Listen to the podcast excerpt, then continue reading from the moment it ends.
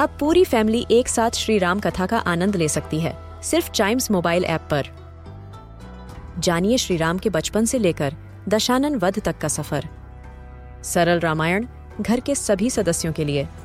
आज ही डाउनलोड करें Chimes mobile app app, Apple या गूगल प्ले स्टोर से।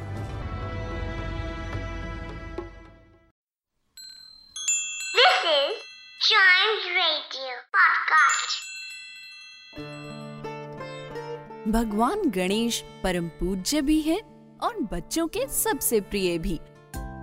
आइए सुनते हैं सब विघ्नों को हरने वाले इस विनायक के बचपन की एक मज़ेदार कहानी।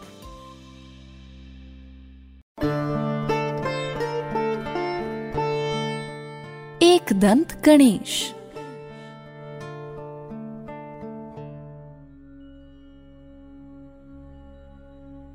बहुत समय पहले परशुराम नाम के एक ऋषि हुए, जिन्हें भगवान विष्णु का छठा अवतार भी माना जाता है।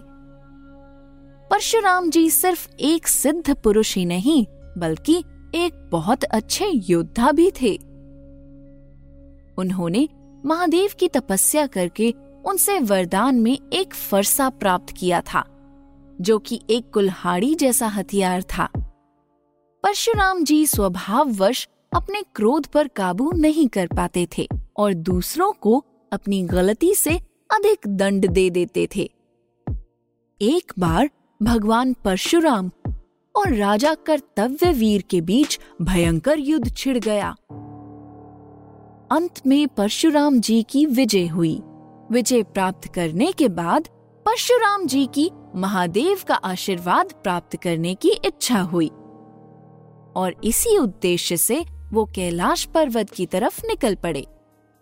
कैलाश पहुँचने के रास्ते में उन्हें भगवान शिव के दूसरे भक्तगण जैसे नंदी, श्रृंगी, जय, विजय और वीरभद्र आदि मिले। सभी ने परशुराम जी को प्रणाम किया और उनसे कैलाश आने का कारण पूछा।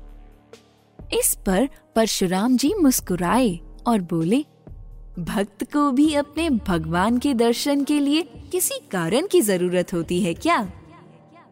बस समझ लीजिए, महादेव का आशीर्वाद लेने आया हूँ।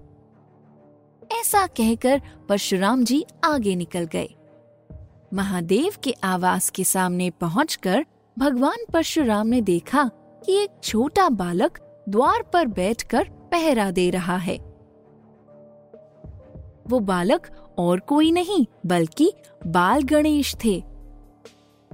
पर परशुराम जी ये बात नहीं जानते थे।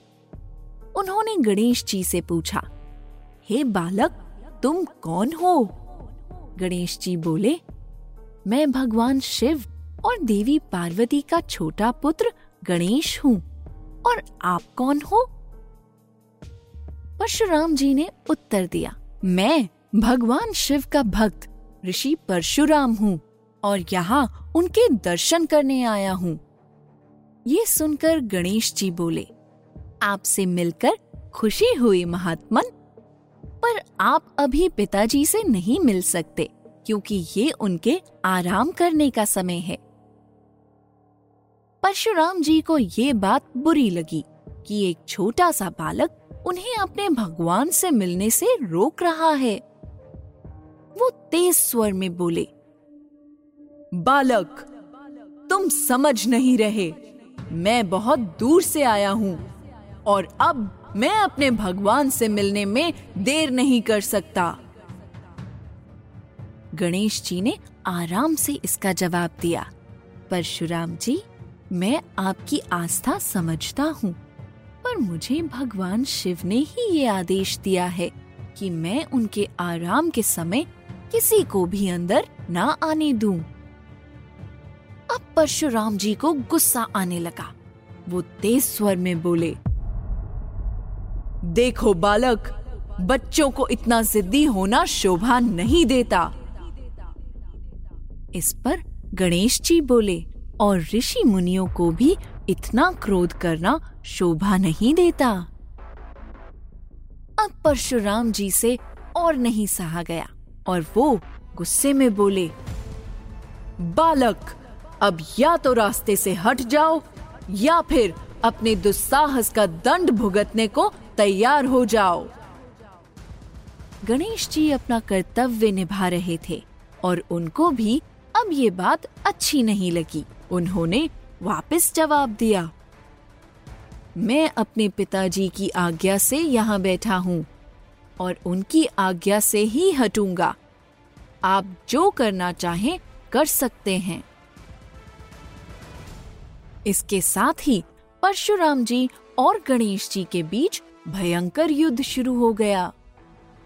परशुराम जी एक के बाद एक अस्त्र से गणेश जी के ऊपर वार करने लगे और गणेश जी एक एक करके उनके सारे अस्त्रों को विफल करने लगे। जब परशुराम जी ने देखा कि उनके किसी भी अस्त्र विद्या का गणेश जी पर कोई असर नहीं पड़ रहा है तो आखिरी में उन्होंने महादेव का दिया हुआ फरसा निकाल लिया। गणेश जी अपने पिता के दिए हुए आशीर्वाद रूपी अस्त्र का अपमान नहीं करना चाहते थे। इसलिए इस बार जैसे ही परशुराम जी ने वार किया, गणेश जी ने उसे विफल करने की कोई कोशिश नहीं की। फरसा उनके एक दांत से टकराया और दांत टूटकर ज़मीन पर गिर गया।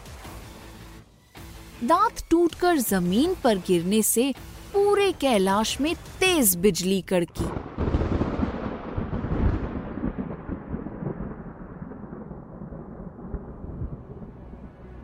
और ऐसी आवाज़ हुई जैसे कि प्रलय आ गई हो। इतनी तेज आवाज़ सुनकर सभी शिवगण वहाँ इकट्ठे हो गए। गणेश जी को घायल देखकर सब बहुत दुखी हुए। तब तक भगवान शिव और देवी पार्वती भी बाहर आ गए। परशुराम जी अब सर झुकाए खड़े थे। अपने पुत्र गणेश की ये हालत देखकर देवी पार्वती के गुस्से की सीमा न रही। पर इससे पहले देवी पार्वती परशुराम जी को कुछ दंड देती गणेश जी बीच में बोल पड़े। माँ, परशुराम जी तो आपके भक्त हैं। वो तो आप लोगों से मिलकर आशीर्वाद लेना चाहते थे। उनसे जो कुछ हुआ, वो उन्होंने क्रोध के वश में किया। कृपया उन्हें माफ़ कर दीजिए।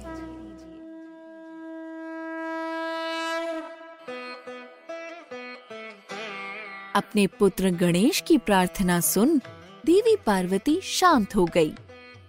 परशुराम जी को अपने किए पर अफसोस हो रहा था। उन्होंने गणेश जी से माफ़ी मांगी और उन्हें उपहार में अपना फरसा भी दिया।